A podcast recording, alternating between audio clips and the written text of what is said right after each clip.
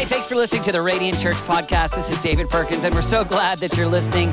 Hey, if you're a part of our family meeting online or in person, we want to encourage you to get connected at Radiant Church KC across all social media platforms. God is doing something incredible in Kansas City, and we love connecting with you, whether it's through our app or even through all the content available on our YouTube page. Hey, our prayer is that God uses this message to change your life and that you could become a dynamic disciple of Jesus. Thanks for listening. Enjoy this message. Hey, uh, if you've got your Bibles, let's go Mark chapter 2 today. Uh, we're starting the series called God of Miracles. And uh, there's this theme verse, and I'm going to share this verse each week in this series uh, that comes out of Psalm 77. And because this is kind of the, encompasses the whole idea of the series. Says this, your ways, God, are holy. What God is as great as our God? You are the God who performs miracles. You display your power among the people. The thing about miracles is that miracles get your attention. When we read through the Old Testament, when we look at the Gospels, when we look at Acts, miracles got the attention of people. I was thinking about how Jesus got the attention of Peter. Peter was a business owner, maybe there's business owners in the room, and he was a fisherman. And you can imagine if you're a fisherman and what you do is fish for a living, and then Jesus comes along, and this rabbi from Galilee creates a moment where suddenly your boats sink because you have so many fish in your boat. That's a good day. Suddenly you're like, you've got my attention. If you look at the story of the demoniac who uh, was literally naked and in running around the graves, and suddenly Jesus comes along, casts out the demon, changes your life. Not only did it get the attention of this young man, but it got the attention of everybody around. And actually, the scripture says that they're amazed, got their attention. I was thinking about uh, uh, the storm where you're in a storm. Maybe you feel like you're in a storm, and you think you're gonna die and Jesus, God, the God man, he's 100% man, 100% God. And he speaks, and the storm calms. And suddenly you go, wow. And so in these stories, these people responded. Peter actually falls and goes, Oh, you are God. I mean, in the story of the storm, they go, Wow, even the winds and the waves obey. You look at the demoniac and they're amazed. I, I, was thinking about even if you're just just hungry, like not in a storm about to die, not that you have a demon, you're just hungry. But that's a big deal. And all of a sudden, Jesus provides fish and bread, and thousands of people suddenly have a meal. And instead of being hungry, they're full. Suddenly you go, You've got my attention. It's one of the things that miracles do. In my own personal journey, that's what's just happened to me. Not a fisherman. I don't think I have any demons. Uh, sorry, that was a spontaneous comment. Uh, uh, but I, have been very close to my dad my whole life. Actually, when we started this church, I had people say, "Man, you sure talk about your dad a lot." And uh, and I've experienced recently where God healed my dad, and so in my own journey, I feel like, okay, God, you've got my attention.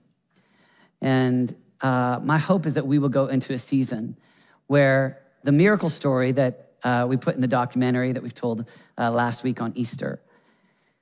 That that story of God at work, God doing miracles, will grow in us to where we go, God, you've got our attention. And that story causes us to ask for more. We want to be a people.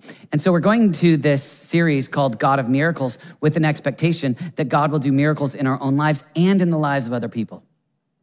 And so my hope is that uh, you will actually ask God today, who are the people in my world, God, that you want to do a miracle for? And in this text in Mark chapter 2, there's actually two miracles. There's the greatest miracle, which is salvation. The greatest miracle is that your name is written in the Lamb's book of life. That's a great story with this, when Jesus looks at the 72 and they go out and the 72 go out and suddenly they're amazed by the power that they have because of Jesus. And they come back and they say, Hey, even the demons submit to us in your name. And Jesus goes, Whoa, whoa, whoa. I saw, I saw Satan fall like lightning saying, My God is powerful. I saw my father cast him out of heaven so fast. Here's what you need to be happy for. He goes, Be happy that your names are written in the Lamb's book of life. And Jesus is saying, here's the first miracle salvation. And in this story with the paralytic, we find this idea where Jesus says, that's, that's the first one. That's, that's what matters most. And I want to invite you in this series to be asking God, who are the people that need the miracle of salvation in your life? Maybe like Peter, you're, uh, you've got a business where you know people that are far from God. Maybe you're someone that uh, looks at a family member. But I think sometimes it's easy for us to just kind of consume a message. My hope is that in this series, it's more than that you consume for your own life, although I do pray and believe that God will do miracles in our own lives but that you would be someone that stands in prayer, stands in serving, stands in sweat, stands in texting, stands in working on other people experiencing salvation, or other people experiencing healing, or other people experiencing a miracle in their life. And that's Mark chapter 2. It's a great story about friends who made a difference. And so, Mark chapter 2, I want you to see this. It says this uh, A few days later, when Jesus, uh, when Jesus again entered Capernaum, the, uh, the people heard that he had come home.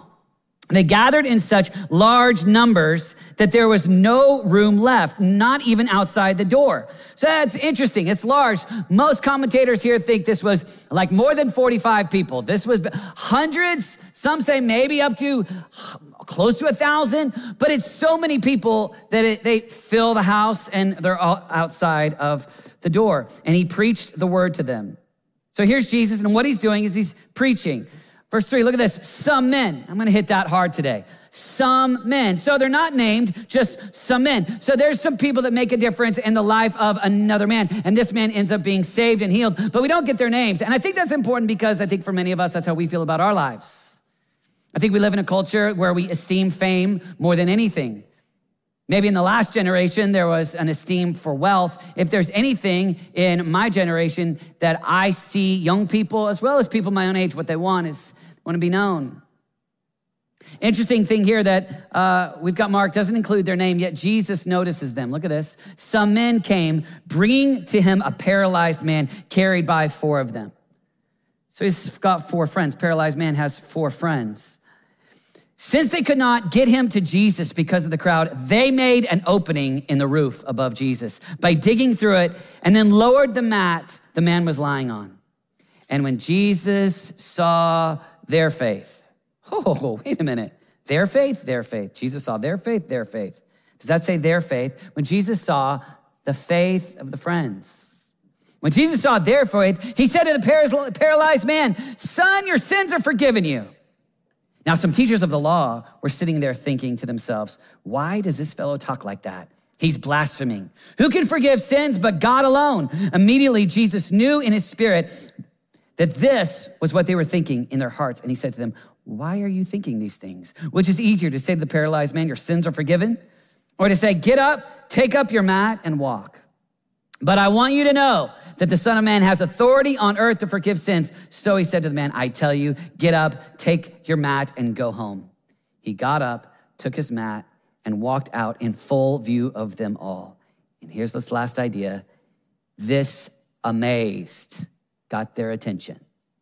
This amazed everyone, and they praised God, saying, We have never seen anything like this.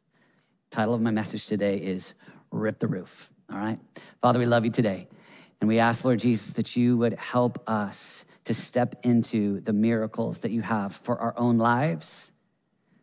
I pray for salvation for those online and in the room. And I pray for miracles.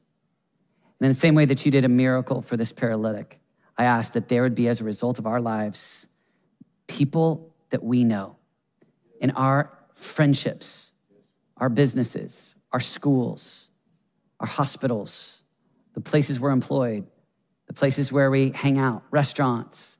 I pray, Lord Jesus, that you would help us to care like these friends cared. We love you. In Jesus' name, amen.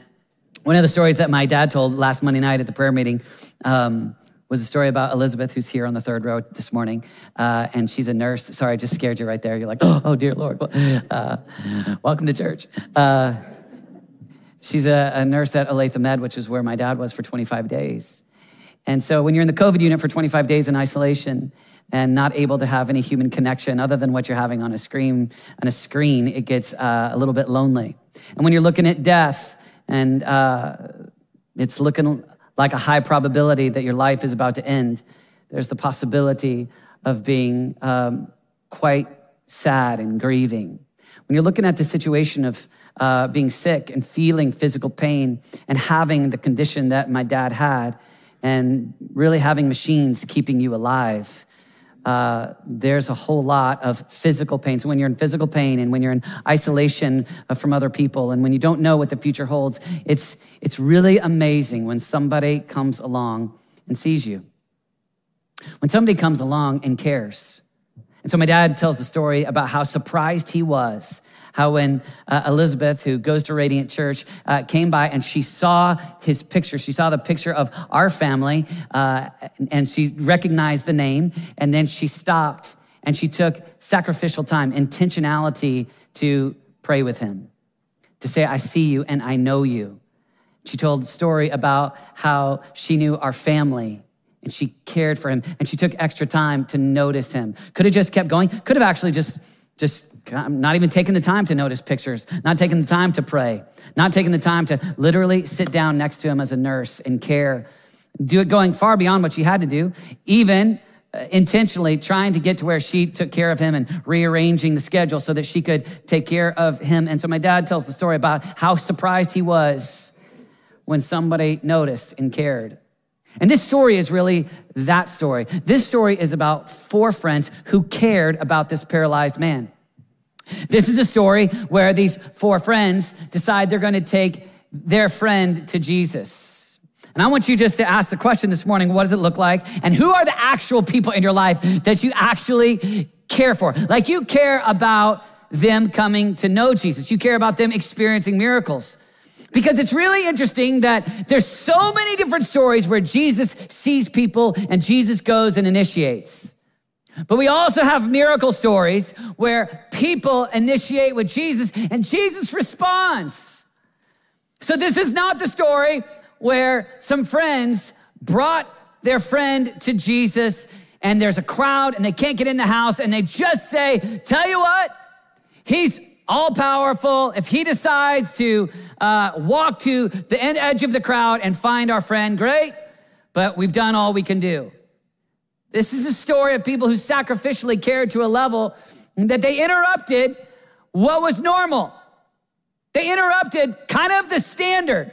And so this is the moment where Jesus is preaching. And suddenly, this is kind of a messy miracle because they're digging through the roof and it's probably awkward. What you doing to my house? Like, I don't know.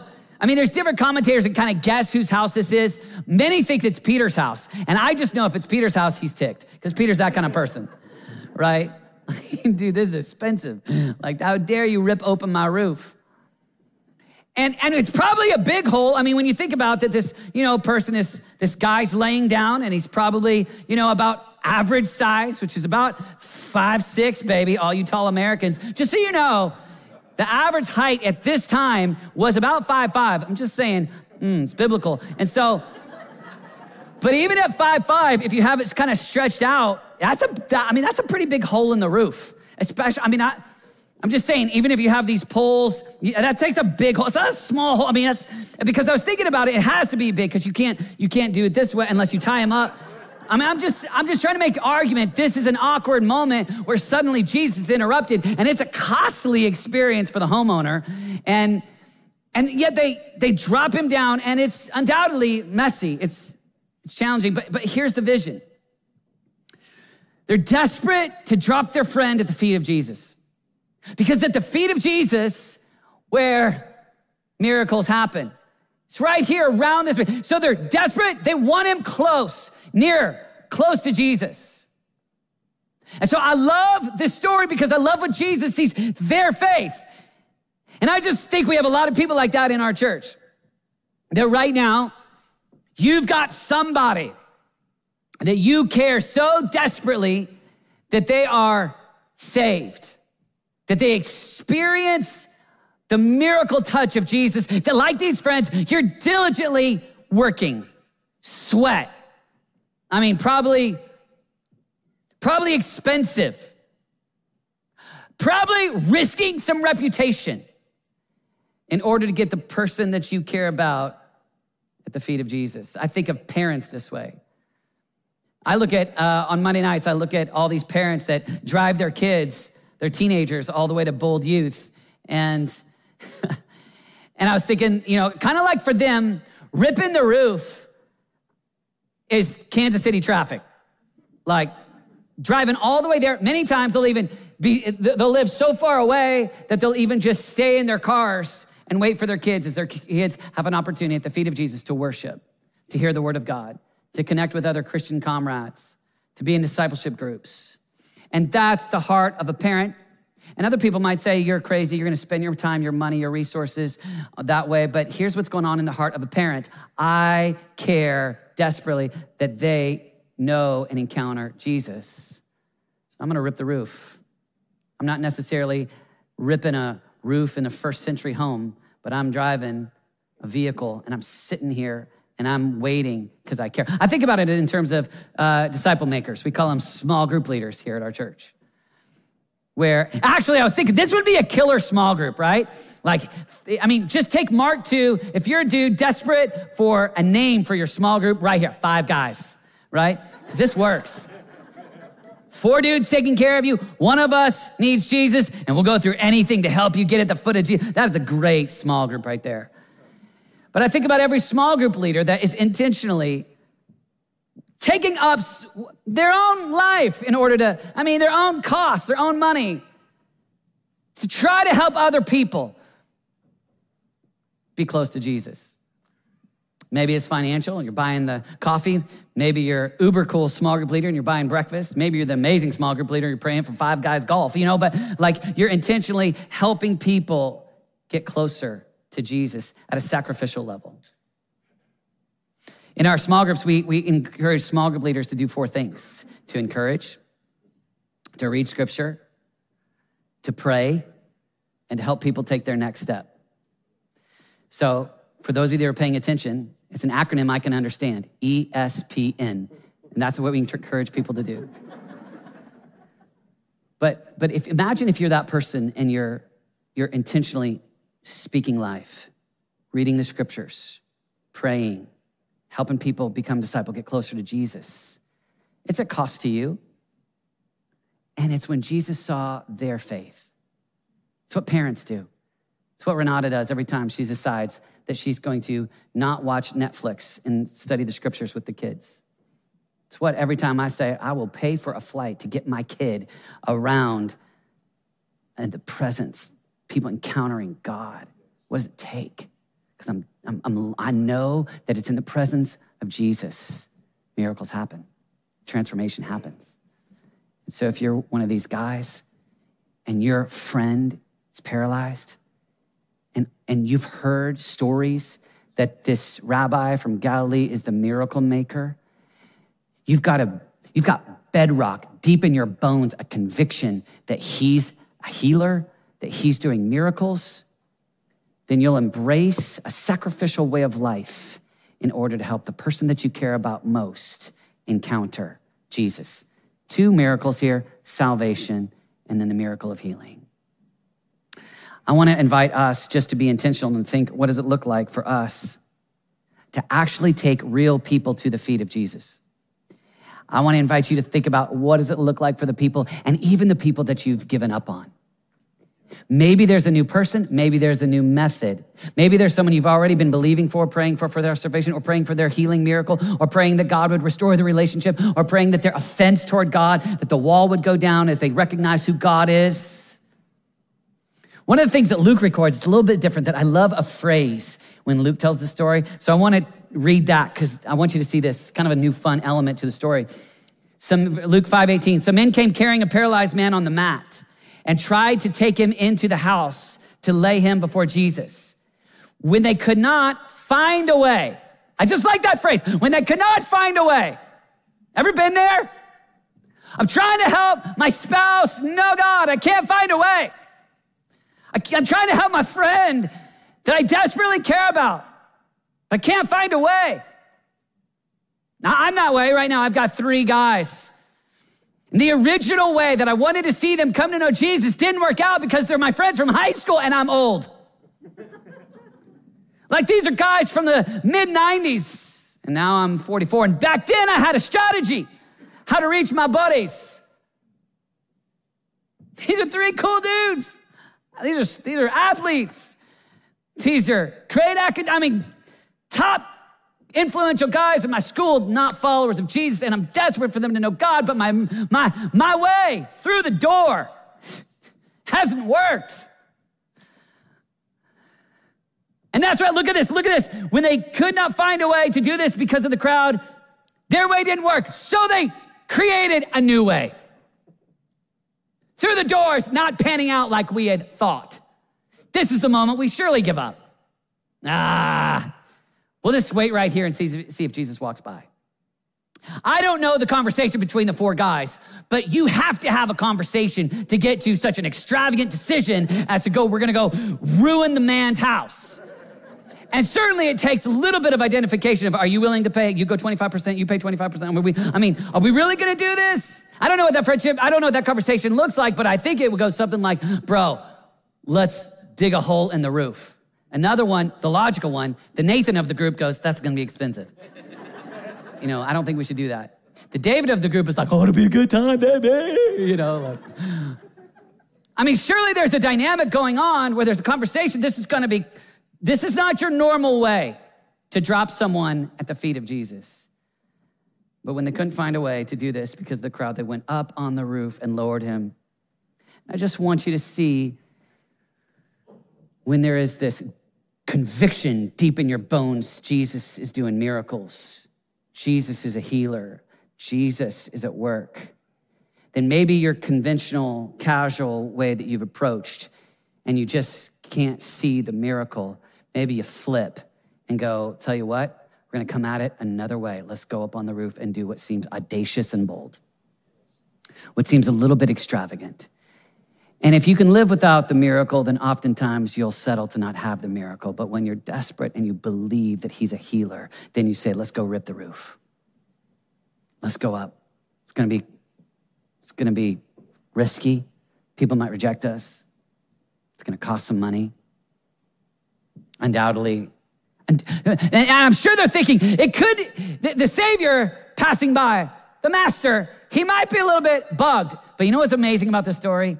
Jesus isn't bugged. And you know, a lot of us think that we think, oh, if we do something a little bit different, if we come in and we approach Jesus with boldness, and you don't know how messed up I am, you don't know how sick I am, you don't know the demonic activity in my life, you don't know whatever issue you have, you think Jesus can't handle my mess. But there's a big old fat, rip the roof mess in front of Jesus, and Jesus isn't afraid of the mess. Jesus actually sees their faith. And I don't know, I don't know Jesus' demeanor. But I picture Jesus just looking at him, going, I picture a wink. I don't know that that's there. I picture Peter's freaking out. I picture John is kind of laying his head on Jesus' chest, smiling. And I don't know, sorry. I, I picture, I picture Jesus seeing their faith. And if both Luke and Mark are recording it when Jesus saw their faith, I just think it's obvious. It has to be obvious. It has to be eye connection. There has to be something where Jesus is going, whoa, that's a big move. That's, that's, that's, that's audacious. And he doesn't get mad. Like I was thinking, you know, if somebody did that right here and right now, I might be like, whoa, whoa, whoa, whoa, whoa, whoa, whoa. You know, like, don't interrupt. This is good stuff I'm saying right now, you know? Here's Jesus, Jesus just locked in.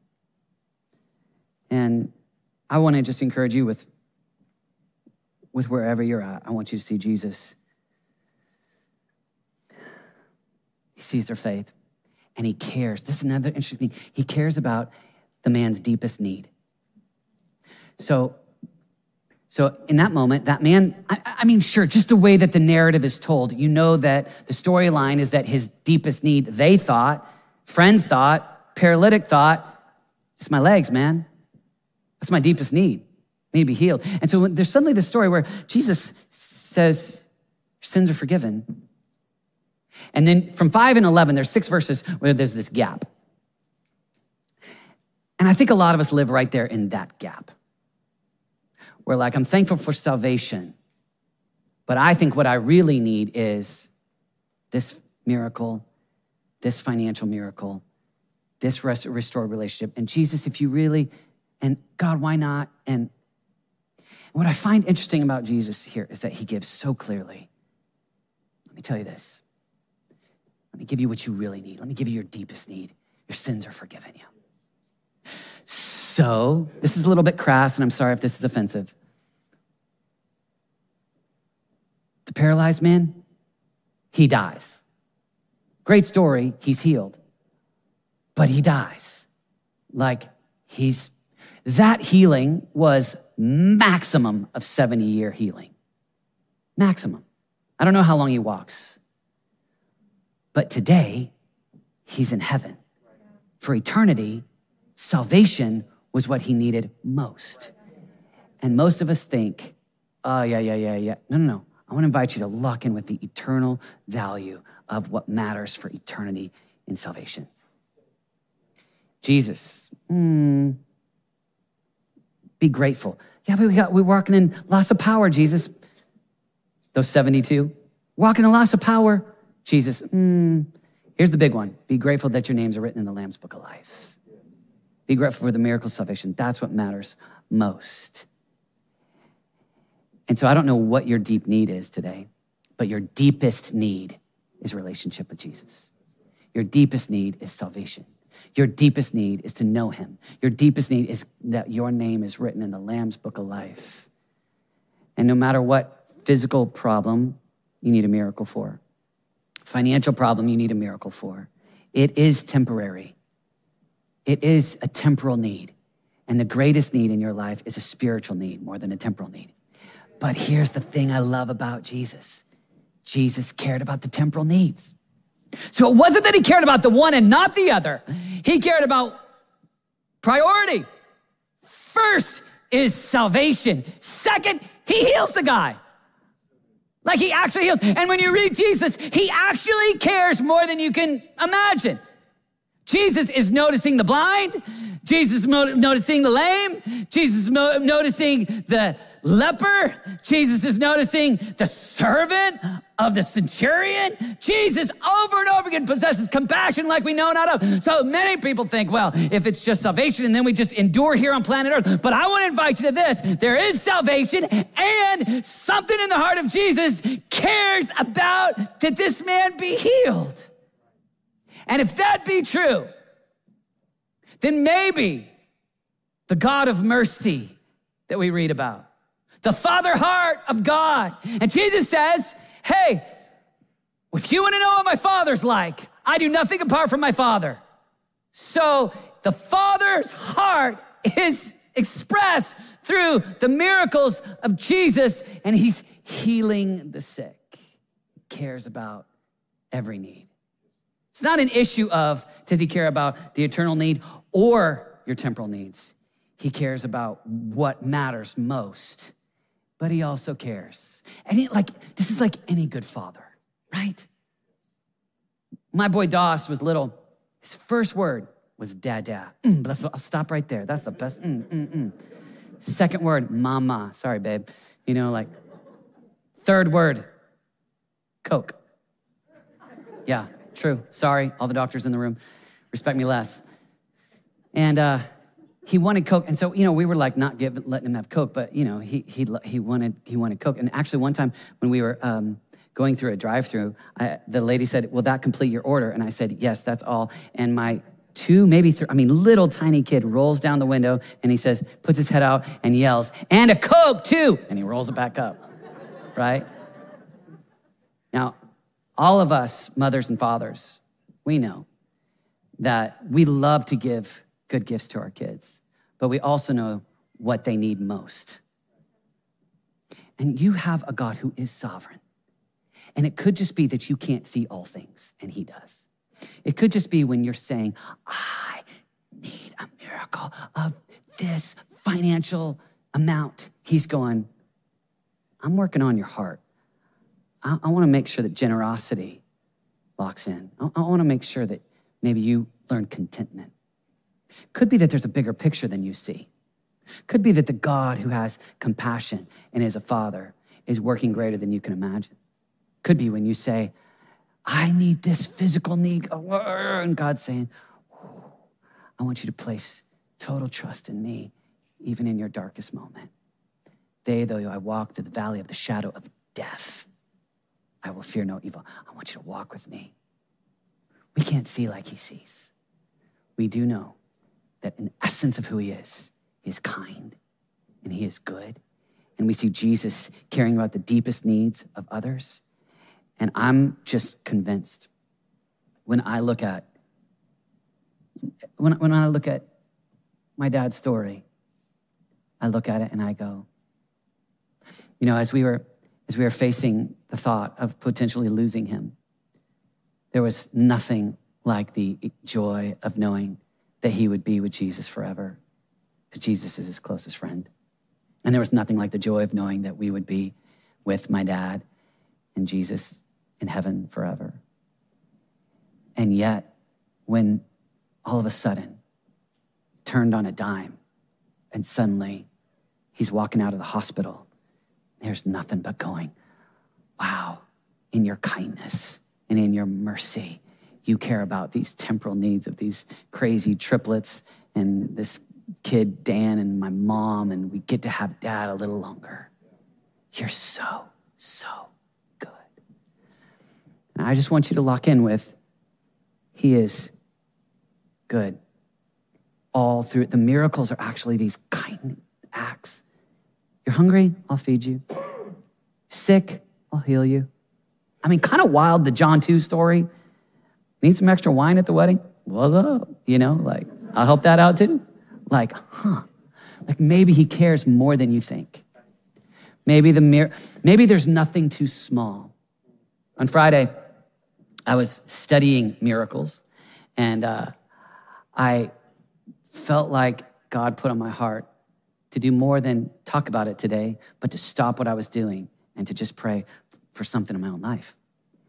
And it's something that is just, it's core to me, but something that I felt like wasn't turning. And I just stopped and I just started to pray. And uh, Friday night, so that was probably maybe six hours later, I ended up having a conversation that flipped that situation on its head, turned it in a, I mean, turned it. And on Saturday morning, I got up to study some more at Panera, and I sense the Holy Spirit say, See? And I just tell you, there's, no, there's nothing too small. A miracle is God intervening. Sometimes it's a big epic story of a man who looks like he's close to death and God flips it. Big miracle. But sometimes you know you prayed and suddenly something turns and you go, God intervened. In the documentary, my mom calls it love notes. You got to watch it just for that. There's this great moment where mom goes, God sent me love notes. And here's what she's saying little miracles, little things, just, just, just dialogue with God where he intervenes. And I know, I know he's speaking to me. I know he's talking to me. I know he's helping me. I know he's caring for me. He's a God of miracles. Some of us have stopped asking for little miracles and big miracles. Some of us have gotten offended by the past, and so we have given up on the idea of miracles. And I want to invite you not to quit asking. Whether we like it or not, asking is the way of the kingdom. And so we just come before Him like children and we ask. I say, God, you're the God of miracles. And I'm picturing people in Kansas City that you've given up on. They're going to just live like far from God. You know them, I don't. I'm picturing some miracles that you know, it's in your circle, that I don't know. That it's easy for you to go, it's just the way it's gonna be. But in this season of miracles that we're pressing into, I wanna invite you to do a reframe and say, maybe God has a method that's different than the method that I'm using. Maybe I gotta come in a new season with a new way and get up on the roof. I'm just casually trying to walk in the front door and it's Jesus. He wants to heal. Where's the bold audacity that rips the roof? When he saw their faith, he saw their faith and he goes, I like that. And so for me, with my high school buddies right now, my, my, my dream didn't turn out. my, my dream was lead them to Christ in high school and have revival, baby. but it looks different now. Now it's texts, DMs, celebrating their wins and their businesses, intentionally choosing the airports of the cities that they live in to have a layover so I can grab lunch with them and try to figure out if we can talk. Looks different now, but here's the vision is don't give up. Here's the vision. He's the God of miracles. Here's the vision. This might take some sweat, might take some digging, might take some ripping the roof, but don't give up. Keep asking, keep believing. These miracles, the miracle of salvation, oh, the best one. That's the one that's eternal. And then the miracles of, and while we live here on planet Earth, God, would you restore relationships? God, would you heal broken bodies? God, would you do financial miracles? God, would you, would you work in a way that we couldn't even fathom? He's a God of miracles. And I, I, I want to just end with this. At the very end, it says this He got up, took his mat, and walked out in full view of them. This amazed everyone, and they praised God. We've never seen anything like this. Amazed. Ah, you've got my attention. Listen, here's some men, four to be exact, four men, some men, strategy, plan. Here's the plan. We're going to do what we can do to get them in front of Jesus. All we can do is just drop him in front of Jesus. But in front of Jesus is where God does the supernatural work. And then there's the miracle. If they'd have never got him there, we wouldn't see the miracle. It's God's work, but God smiled at their faith. And then the third part is, and it says, and everyone praised. Isn't that amazing? So think about it this way maybe your small group, maybe your family, maybe you and your spouse, maybe you and your kids, maybe you and your people in your business you, what is the miracle that you're believing God for? Who are the miracles that you're believing God for? And how are you getting them to the feet of Jesus? Prayer? Ooh, every intercessor's ripping the roof. I love intercessors. Serving? Ooh, you meet a practical need of somebody. You stop by their hospital bed. You see a picture. You, you could be Elizabeth and you could just walk on by. Or you could see, stop sit, pray, encourage, show extra care. Dad could have died. It's ripping the roof. I'm telling you, in America, one of the worst things we have is so much entertainment, so much wealth, so much abundance that we don't have the capacity to care. I'm telling you, one of the best things you can do is to name the people that you're willing to rip the roof for, to identify proper names. Not just I'm gonna be a good person, not just I'm a suburban, nice American. No, no, no. Here are the people. I got 50, 60, 70 years on planet Earth left, and I'm gonna rip the roof. I'm gonna make sure my spouse my kids, my colleagues, the people that work for me in my business, the kids in my school, you name it. I'm gonna rip the roof. I'm gonna have, I'm gonna, I'm gonna have some people I will intentionally pick up. The, the, I guess it'd be one, four of us. Let's go. Throw them all. This is costly. This hurts. This is traffic time. This is dollars. I think many of us, if we, if we could see ourselves as ripping the roof for our children, I think we got a whole lot of competitors, a lot of things to throw our kids at the foot of entertainment, the foot of sports, mm, at the foot of being famous one day. Mm. We're throwing our kids in a lot of places other than the feet of Jesus. Imagine if you get this vision. Man, I'm, I'm a rip, I'm a roof ripper, baby. I, I'm, I'm, gonna, I'm gonna figure this out. I just think Jesus might smile at you too. I just think Jesus might go, man, what's up? no, I'm sure Jesus doesn't say, man, what's up? Uh, Jesus goes, he saw their faith. And I just love a little small group, little men's small group, five guys,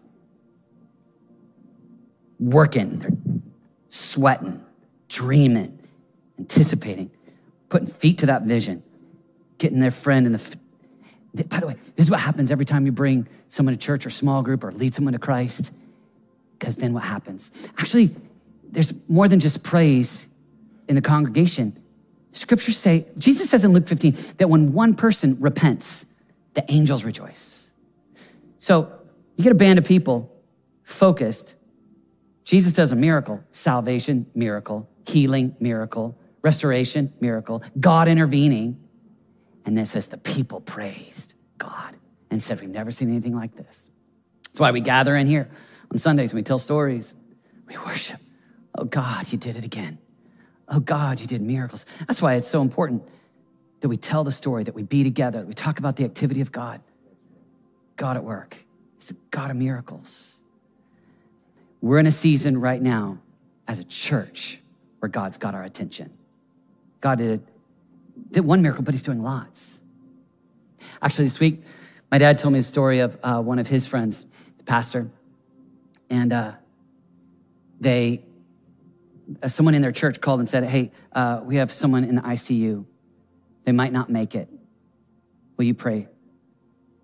Pastor, my dad's friend, prayed a brief prayer, hung up, and then felt conviction and remembered the documentary that we showed you the trailer for last week that we made as a church.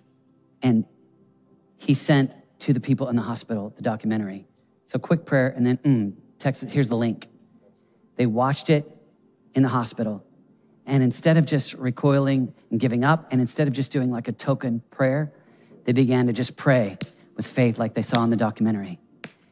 And then the next day, he walked out of the, out of the hospital fine. It's a miracle. Yeah. Actually, Dad was telling me about churches across the United States that are starting to show it on a Sunday morning just to breathe faith. And I think, here's my prayer man, maybe across Kansas City, they would see miracles in our house and praise God. And worship would erupt. And we'd see people come to know Jesus. Will you bow your heads with me? I just want to invite you to ask God, who am I ripping the roof for, God? Is there someone that needs a miracle in their body? Is there a child, a spouse, friend who's far from God? Who am I ripping the roof for? I'd like to invite you just to name it, get a proper name. And then maybe just ask God the next question How can I rip the roof? How are, maybe even ask the Lord, God, would you help me to see a different way in than the, than the traditional way of I've, I've been approaching this situation?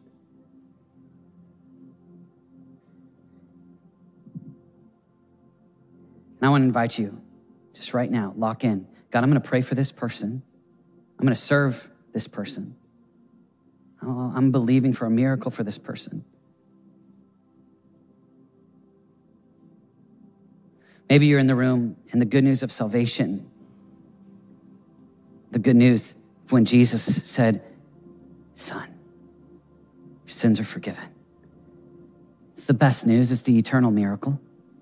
And maybe today you want to receive the good work of Jesus on the cross that died in your place for your sin. And Jesus, that same Jesus that said it to the paralyzed man, says that to you. If you'll just repent and say, I turn from my way. I want to go yours. I give you my life. That's you today, would you just say that? Jesus, I surrender. Save me. Be my Savior. And Father, I ask for the miracles that are needed in the room. salvation miracle and every temporal one, every one that you care about. You care about the sick, you care about the hurting, you care about the lonely. And I ask for miracles in our house, miracles at Radiant Church. I pray that this would be a season of God intervening in ways that we love to talk about. Have your way and let the people praise you. In Jesus' name.